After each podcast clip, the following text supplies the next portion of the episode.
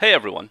Before we dive into today's episode of Abridged Presidential Histories, I wanted to share that I recently recorded a guest appearance on Jerry Landry's Presidencies of the United States podcast. If you haven't checked out Presidencies of the United States, Jerry takes a deep dive approach to presidential history, recording dozens of episodes on each president to fully flesh out their story. In our conversation, titled SATT008 Charles Lee, we discuss one of the first attorney generals in U.S. history and what they can teach us about playing hooky when you really just don't feel like doing your job. If you want to check that out, it's episode SATT008 Charles Lee of the Presidencies of the United States podcast. All right, on with the show.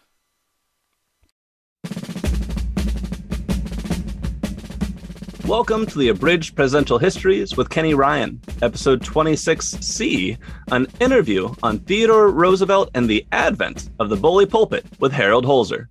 I am excited to welcome Harold Holzer back to the show today.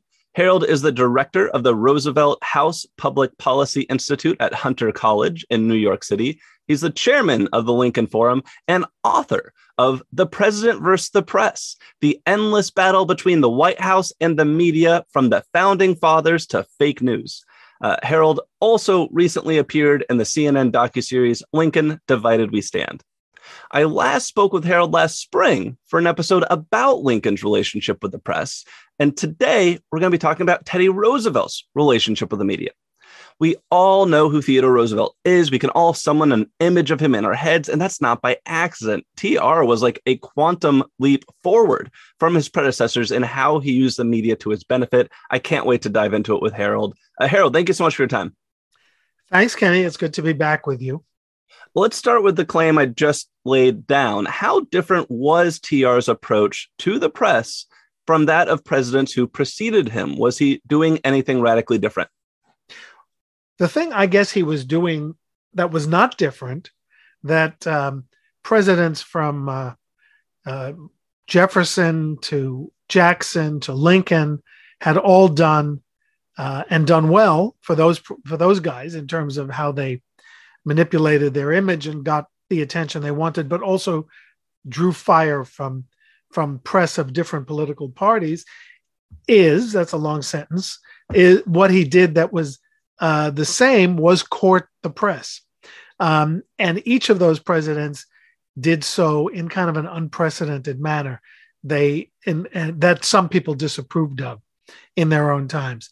And we can talk more about the differentiation. But I mean, Tr was the perfect person at the at the for the moment that he accidentally became president, because um, a the modern media was really gearing into action Washington correspondents were um, proliferating, not you know much more than during the Civil War, when many of the major reporters were out on the battlefield. Frankly, that's where the good the good writers went.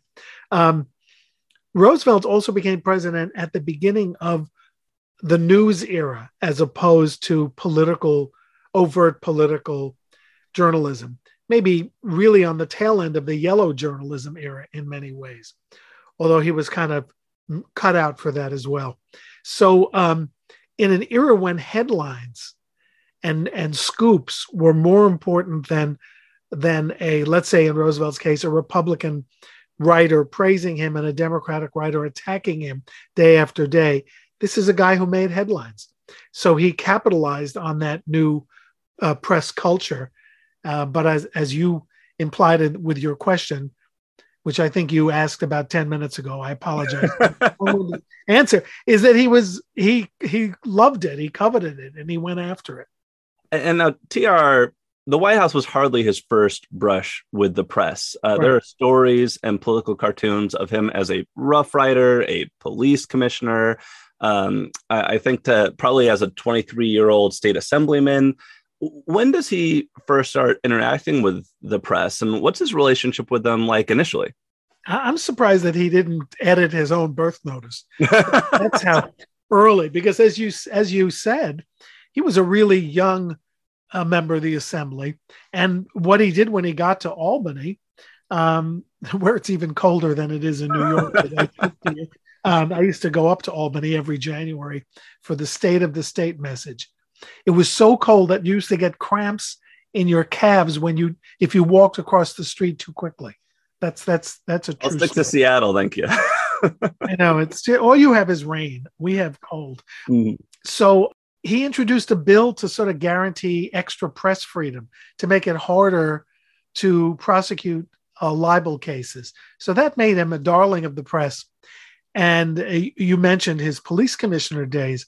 Well, uh, unlike most police commissioners, actually, very much like the police commissioners of the modern, our own era, um, but uniquely to his period, Roosevelt went to the scene of disasters and major crimes and uh, you know um, he was there on the scene. And it was so strange. He always managed to wake up a reporter and have the reporter meet him on the scene. And some of these people who accompanied him were uh, future press giants like lincoln steffens who hung around with him as he made the rounds so he learned early to be nice to journalists, whom the ones he liked, and to court them and to have them there to take note of his uh, personality and his achievements. Now, did he just kind of like by chance, by personality, by the way his raised, land on his relationship with the press and how he'd act toward them like right out the gates at that young age? Or does his approach toward the media evolve and develop through his life or career? Are there any learnings? That's a good question. So there was some evolution, which I, I can get to in a second.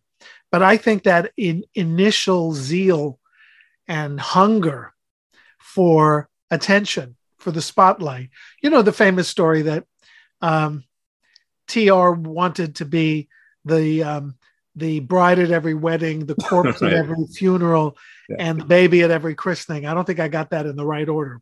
And I think that was his nature. And he was good at it.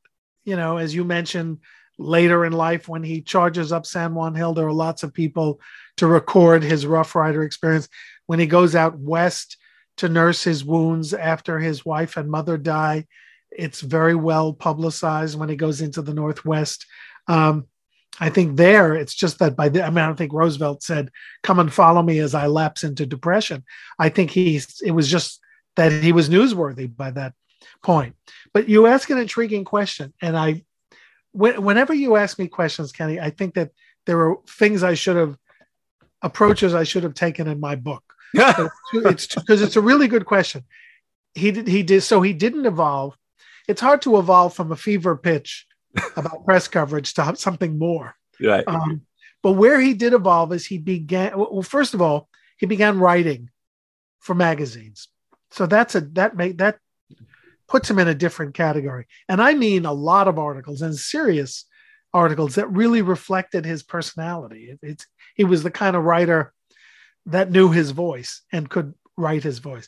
And then the second thing is he got these journalists, some of whom he had known for years, um, to help him implement progressive policy when he became president. I mean, the day that he was sworn, when he got to Washington after being sworn in uh, following McKinley's assassination, he walked around the streets of Washington with a few progressive journalists. Maybe Lincoln Steffens was one of them. Um, and it was a, they noted the marked contrast. The, the city was very quiet. McKinley was very popular.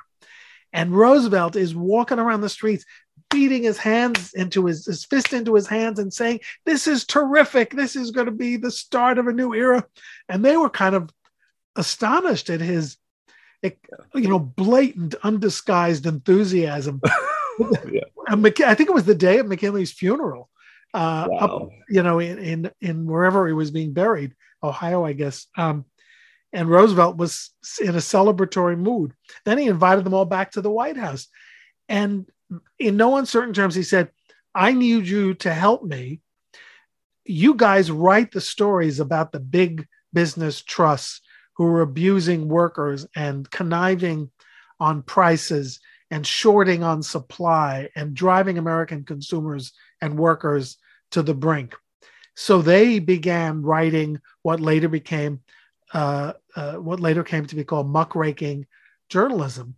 And Roosevelt, um, you know, would read his speeches to them and they would submit his articles in advance to him. So that was an that was certainly an evolution. So was as the magazine became a much more influential thing than newspapers and began expressing opinions just as newspapers stopped doing opinions on the front page. Roosevelt was right on to that change. So, so this is crazy to me. You know, you and I were both former journalists, and you know, you sit in a newsroom, maybe with your editor, you think of what your stories are going to be. Instead, these guys are sitting with Teddy Roosevelt discussing what their stories are going to be. Like, can you elaborate on that? I know. I'm just thinking back. I mean, I was a journalist 50 years ago, and briefly. Not like yeah, yeah. I think you had a longer career. I, you know, I've known tons of tons of journalists in New York yeah. and nationally over the years. Yeah, I mean, there are newspaper men who were called in by presidents. Um, that's that's a tradition that goes back. I mean, Jackson yeah. made made sympathetic editors members of his kitchen cabinet. Yes, Lincoln gave them jobs in the administration. Yes, um, and uh, uh, you know there were a couple of editors who would come and talk to him in the White House about the war. Um, but these were editors. You see, Roosevelt is operating in a time when the political editors are gone. And Roosevelt did not call William Randolph Hearst or, right. or Mr. Sulzberger in. Yeah. Um, he would he would deal with reporters. So mm-hmm. and we can get into the barber's hour, which of course is his his yes. manipulation. But in terms of yeah, it is certainly odd for a president to dictate um, or to welcome or to edit or to be the first audience, the first ears for a major piece uh, in a you know an investigative piece. Yeah, I think you would. I think you would probably be attacked today, although you know, not no one is really, no one is fatally wounded by anything today. The press. I mean, I Dan Rather might disagree, but yeah, yeah, yeah, but you know, you can yell at the press and call them stupid, and True. that's a terrible question. It didn't change Donald Trump's position. I mean, he's never had more than 48% popularity, but it doesn't right. doesn't seem to hurt him among the people who like him. And uh, so, you know, but in those days, if you it, let's say in the 50s and 60s and 70s, yeah. if uh, you know Walter Lippmann was not only criticized for seeing Lyndon Johnson in the White House and and advocating his Vietnam escalation, he kind of lost his career once the war uh, became unpopular. I mean, he was an old man by today's standards. He was like 77, 78. As I'm beginning to look at that on the horizon, I don't think it's so old anymore. I was going to say very young, very young, Harold. but, but Lippmann um, quit. You know, he said, and he said, "I've been used by him." Uh, the mm-hmm. war was a te- the escalation was a was a terrible idea, and I was kind of duped into it. He told his friends. Okay, so I, am going to come back to TR in the White House in a bit. I want to go back to kind of the development of his career, and and did the press, did his relationship with the press help him develop his career? You know, like if he had not known how to work the media, would he have ever become a governor or a police commissioner or or president? You know, well, I don't want to minimize the fact that he was enormously gifted yeah. and enormously energetic. I mean, he worked all hours he read a book a day, they say. Um, he wrote um, his own speeches. He wrote, again, articles, uh, newspaper, um, uh, and magazine pieces. So I don't want to say that he would not have been successful. He might not have talked his way into becoming um, a gubernatorial candidate when the party regulars didn't like him, right. uh, uh, but he did because he was so popular. And um, you know, he was he manipulated himself to be a very available vice presidential selection by the convention of, uh, I guess it was uh, um, 1900. Mm. Um, but you know, there's an element of enormous talent at work. The other thing about Roosevelt that you know, the press is not going to be covering him simply because Roosevelt needs them to advance himself. They yeah. cover him because, as they say in the business, he's terrific copy. Yeah, I mean, he's he he is has he's an exaggerated personality yes. who will say anything that's on his mind, and um, you know, this is a guy who um, you know goes on these walks every day who gets rid of the uh, you don't want me to jump to the presidency but you know his exercise routine he's a self-made a weakling who converted from a, a, a weak kid into a, a tough guy. He Mm. liked boxing. He wore those um, the the glasses on a ribbon, the pince nez glasses. He gestured broadly. He was a great personality. So why it was in the interest of the press to give the public what they thought was entertaining, and uh, and and Roosevelt was entertaining.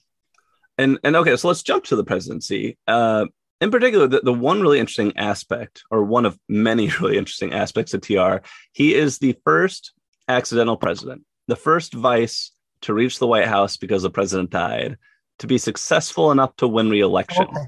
You know, I was wondering how you were going to end the sentence. yeah, Yes, sorry. right. You know, John Tyler couldn't do that. Millard Fillmore couldn't do it. Andrew Johnson, Chester Arthur. You have four guys who have been in these shoes before and, and failed, often spectacularly. How important was his media savvy to making reelection possible for himself and to making himself a success?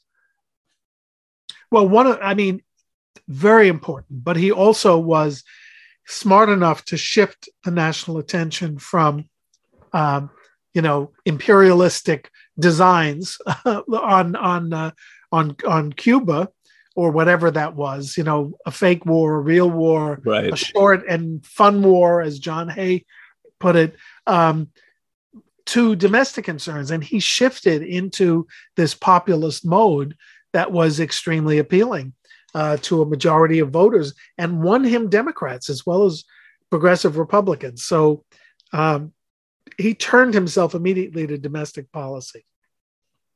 It's true he built the Panama Canal, but that was, you know, seen in many ways as a as an act of commerce, aggressive commerce pursuit, as opposed to, um, you know, the the usual way, which is war and uh, the brink of war.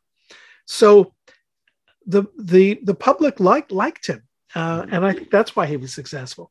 Johnson, for all of his rallies and his uh, appeal to racism, he was the first president to do rallies. I think that point was made um, by a historian named Brenda Wineapple that he, when he was thwarted by Congress, he he he, he held rallies, which I found a really interesting Yeah. observation Yeah. you know, Arthur was unimpressive. Tyler uh, was viewed so ardently as an accident that, um, and also of a different party. Yeah. So, but it is a great point that Roosevelt.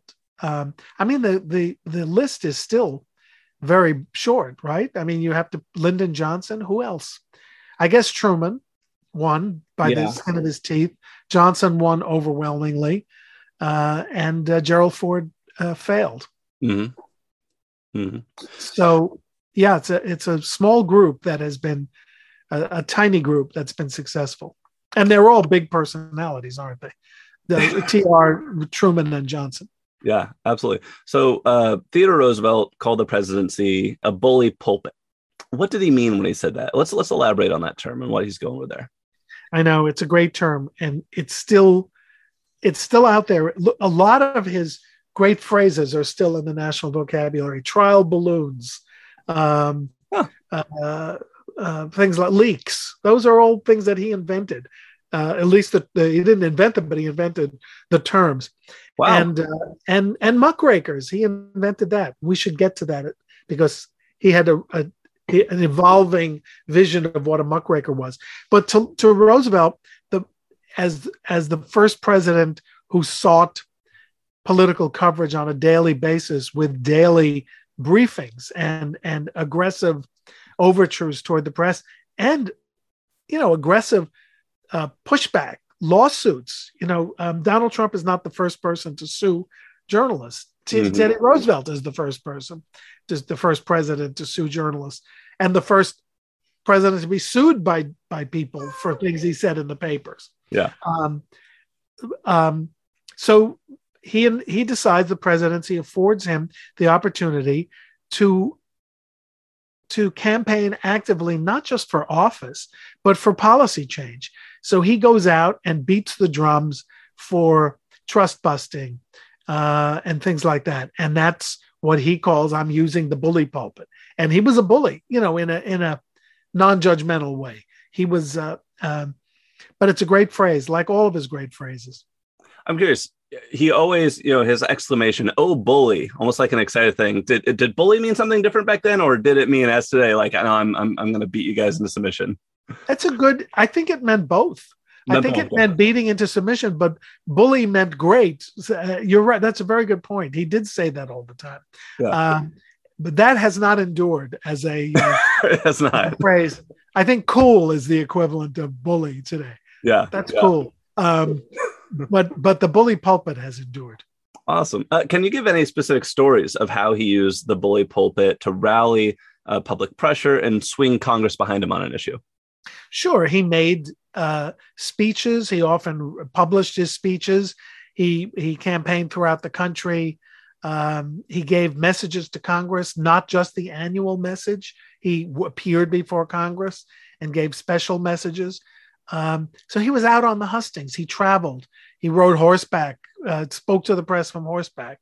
Um, but you know, it, what Roosevelt didn't have, maybe it's a good thing because the few recorded versions of his uh, his speech, his speeches don't sound very much like um, like they fit the you know he's like a silent film star there are newsreels but right. when the voice is attached it's like the equivalent of uh, john gilbert trying to do sound movies after the talkies came in he had a he spoke uh, somewhat similarly to his cousin franklin he had a high tenor voice That's so and funny. a uh, you know not a hudson river accent because that was the Democratic Roosevelt's had the Hudson River accent, but he had um, the um, the Long Island elite accent, which is almost the same.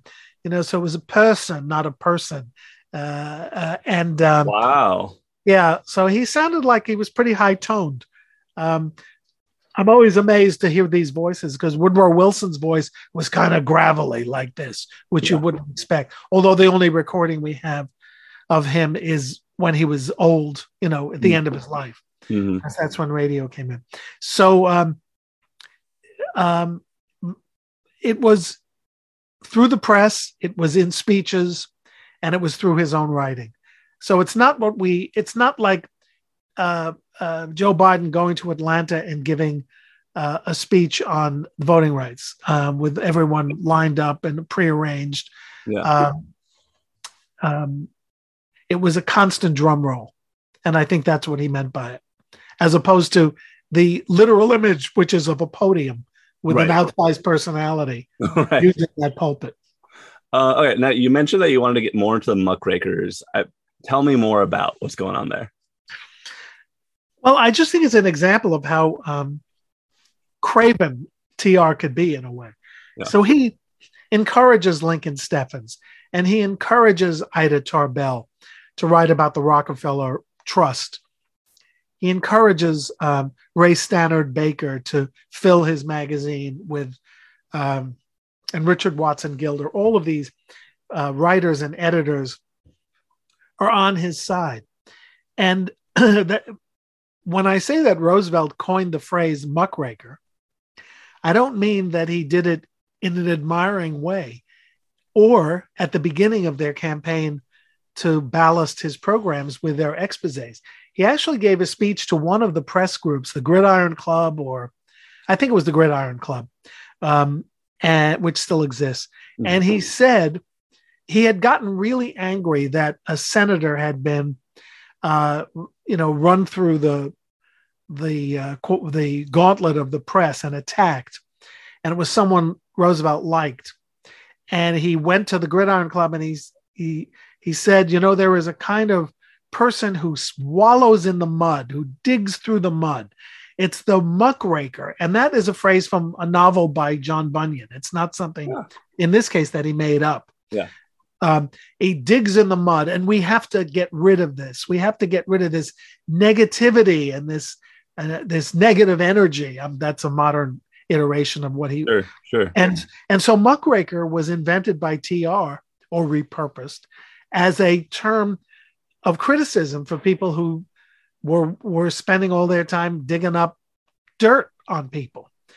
Um, and yet it's got a very romanticized connotation today, as if Roosevelt said, dig up the dirt, which he did. He just got sick of it. that's the end of that.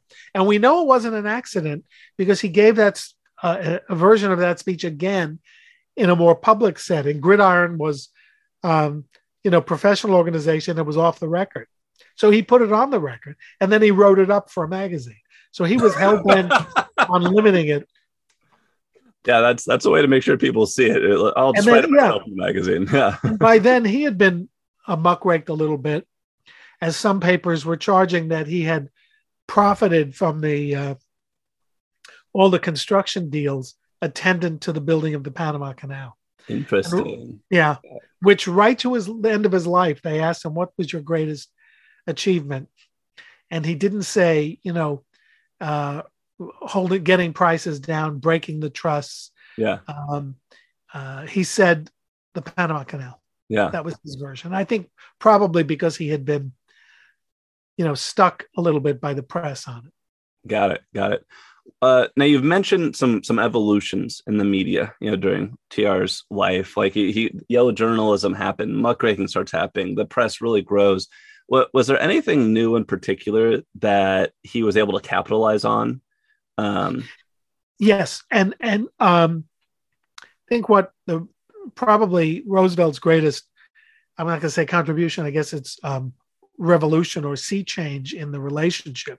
Now, McKinley, his predecessor, had occasionally spoken to the press on the porch of, you know, on the various porticos of the White House, but he never had them in, you know, hmm. never had a group in. Mm. And, uh, you know, Lincoln always had a, an AP stenographer at his side when he wanted something in the papers, or he would deliver a message or a letter, even a letter to the editor. But Roosevelt thought he didn't quite think of doing press conferences, but he thought, you know, he was a he was a multitasker. When he wasn't reading, he was writing. He was doing it at the same time. Yeah. So he every day he his barber would come in uh, to the little and now somewhat notorious hallway um, next to the the Oval Office. Well, first he built the Oval, so whatever it was first, and then the Oval Office, which now we know is the place where Bill Clinton hung out for reasons that were not quite appropriate, and it's where Donald Trump watched the rally and uh, the the not the rally, the um, insurrection, and kept hitting the replay button because he was liking it. So yeah. it's got a it's got a weird history. This little this little area. Yeah. But Roosevelt had a barber's chair there, and his barber would come in to shave him every day and clip his hair as needed. So Roosevelt couldn't stand that. It was 40 minutes of idle time. So the press was allowed in, and, it, and they began calling it the barber's hour because TR would answer questions. Now, ostensibly off the record, but if something, if the journalists, and this was true up to cousin Franklin's time, that press conferences were off the record. Mm. But if the press said, that's really interesting. Can we have that on the record? He might say yes, or he would ask his office to put out a statement reflecting what he'd said, so it was official yeah. and and universally distributed. But this became an extraordinary way for there to be almost a collaboration of interest between the the working journalists. And meanwhile, Roosevelt built them their first press room in the White House, mm.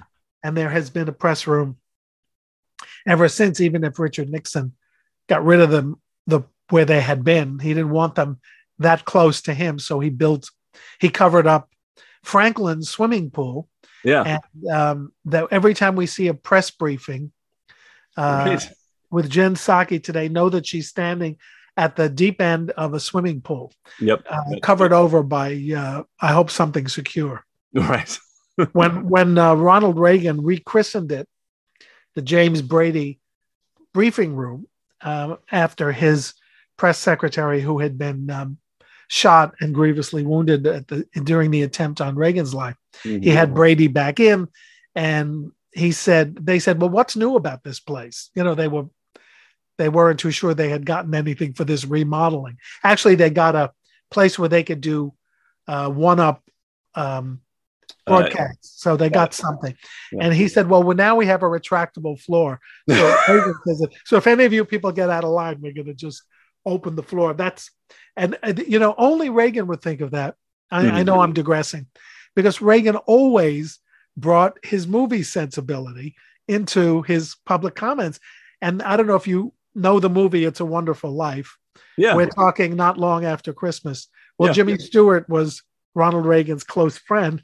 And one of the most famous scenes in that movie is when Jimmy Stewart is dancing with Donna Reed and the, the covering of the pool opens up and they come really close to falling and then they don't, then they do. And ultimately they dive into the pool. And of course they fall in love. I So- remember that. I actually showed that movie to my fiance for the first time a year ago. So classic. Well, I hope you have good luck, but you have to worry about a fiance who's never seen the movie. I'm just saying. But if you if you've taken care of that problem, I'm just gonna say, okay, like now we're really digressing, but uh, yes, we are. and like the scale of where the movie, like how it holds up and where it doesn't hold up, he sees, you know, it takes him through the life, seeing all the horrible things that would have happened to people if you weren't alive, and then he's like, "What about my wife? What about my wife?" And like, I can't tell you what happened to your wife. It's too horrible. It's I'm like, That- people are dead. Like people, troops died in the war. Because now, what happened to my wife? She's an old maid. She's a librarian. Oh, if That's the worst thing yeah. of what happened. Well, to everybody. Wow. Not everything. Not everything holds up.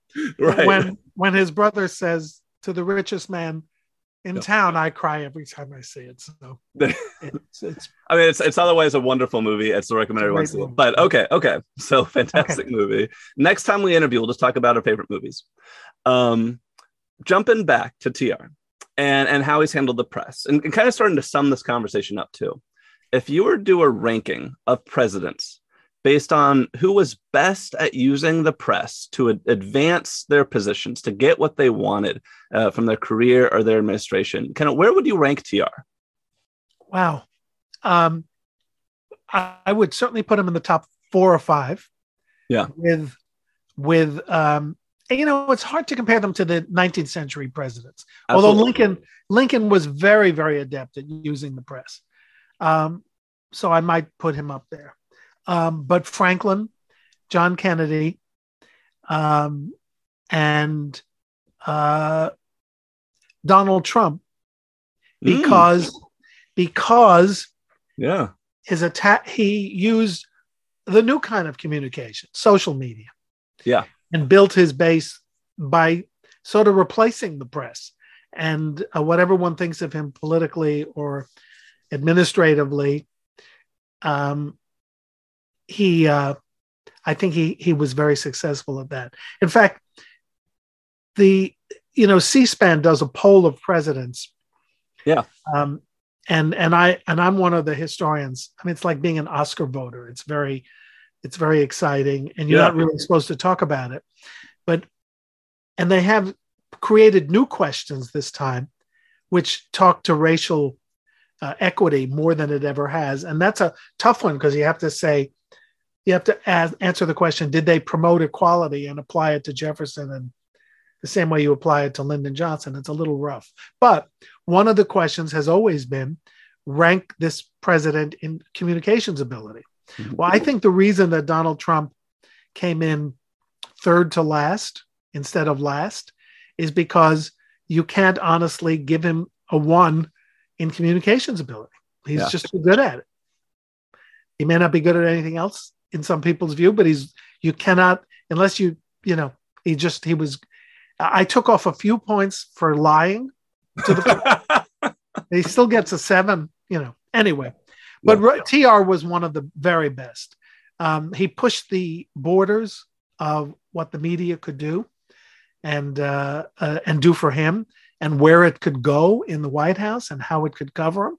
And we haven't even talked about the uh, his comeback bid, which was un- unsuccessful in 1912, Yeah. but which involved his making newsreels and and having the press travel with him in a in a campaign train, and his really becoming even closer with journalists than he had been in his White House days. Because he there were also fits of temper and temperament and blackballing people Mhm. he, he created a club um, um, and um, if you had the oyster bay atmosphere about you talk about an elite then you were a mem- then you were in good standing but if you crossed him you were banished and whether the banishment was a week a month a year or eternity depended on your transgression and your willingness to humiliate yourself in apology. So he was a good manager of the press. And and give, and I give Roosevelt extra credit, TR, because he didn't have a press secretary. Yeah. You know, chief of staff, but he's doing this all on his own. Yeah. What's your favorite story of Roosevelt and the press? You've given me a lot of good ones. Are there any you haven't shared yet that, that are just like, oh, it's a classic? I don't know if I shared this the last time we spoke, but I, it's still my favorite. And and that is that during those barber's hours, the press eventually got a little bit irritated at the fact that TR would keep telling them everything's off the record and and but they also noticed that when so they increasingly asked him irritating questions because they enjoyed watching him get mad while he had the lather on his face. Well, then the, my favorite story is that they reserved the toughest questions to when the barber was shaving. You know, this is a single edged razor, single, yeah, yeah single edged razor, a single blade. When he was cutting at his neck, they would ask him a purposely ask him a tough question or an insulting one, and he would jump up, and the barber would pull back the razor and say, Mr. President, Mr. President, please. And he would take his bib off and throw it on the ground and wipe. And that, so it became a game. They would try to make him angry. Um, and I would, I would love to have seen, yeah. uh, as much as I would have loved to have seen, um, you know, an FDR press conference. At least we have one on audio and some photographs and, tr- and lots of transcripts. But I would have loved to have borne witness to a barber's hour with Teddy Roosevelt. I, I am shocked that that's not like a famous movie scene yet because it just it has all the makings of a fantastic movie scene. Well, you know there it, it, there are always rumors about a TR movie. Yeah.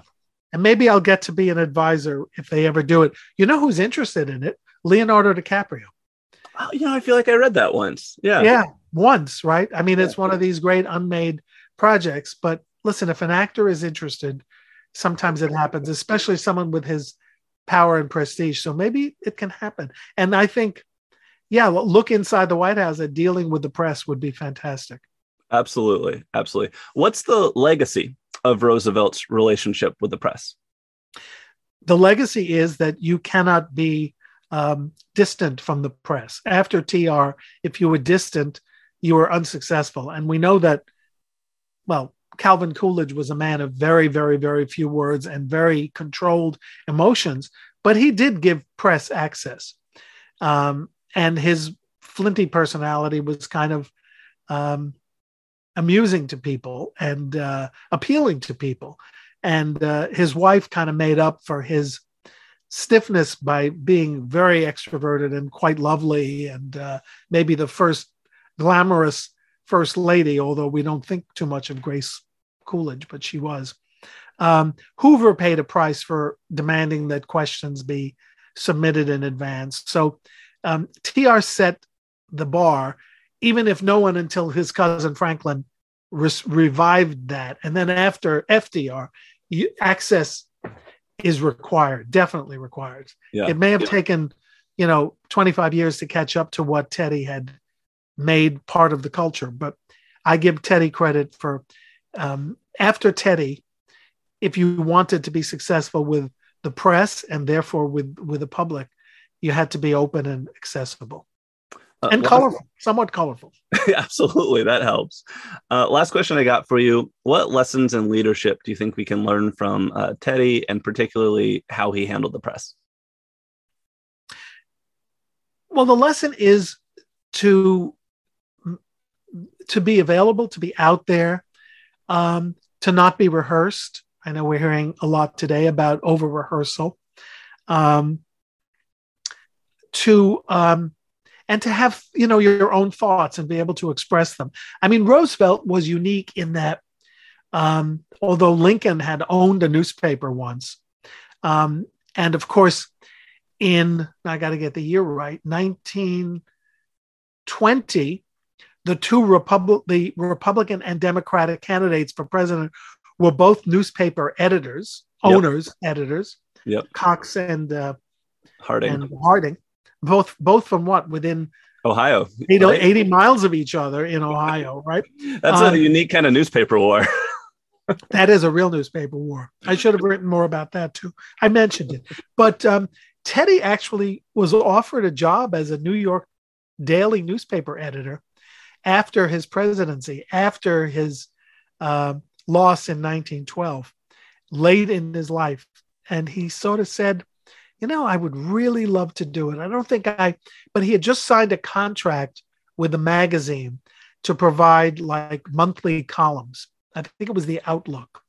And he just couldn't bring himself to do it. Now, with Teddy, maybe that's the other lesson we learned. You can't take the bridge too far. You can't, um, uh, again, it, that's part of his legacy of being the bride, the corpse, and and the uh, baby at the wedding, funeral, and christening. You can't be your own. You can't do your own coverage exclusively. And if Roosevelt had had his way, he would have been the reporter, the editor, and the newsmaker, and the censor and the public relations specialist. The, the amazing thing is how close he became to being all of those.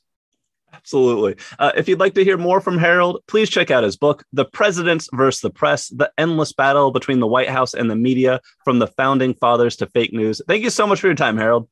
Kenny, it's always great. It was a pleasure. Be well.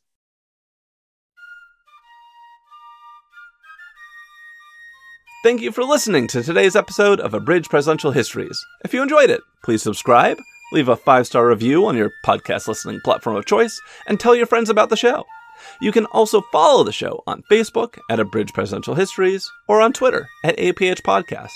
If you'd like to support the show, you can look it up on Patreon or go directly to www.patreon.com slash presidential histories. This helps me buy books and pay to host the show, and thank you so much to everyone who's contributed so far. The music in today's podcast is a public domain recording of the United States Army Old Guard Fife and Drum Corps. In our next episode, I'll be delighted to be joined by Dr. Lindsay Chervinsky to discuss the fascinating cast of characters who made up Roosevelt's cabinet and TR's doomed bromance with Secretary of War William Howard Taft. That's next time on Abridged Presidential Histories.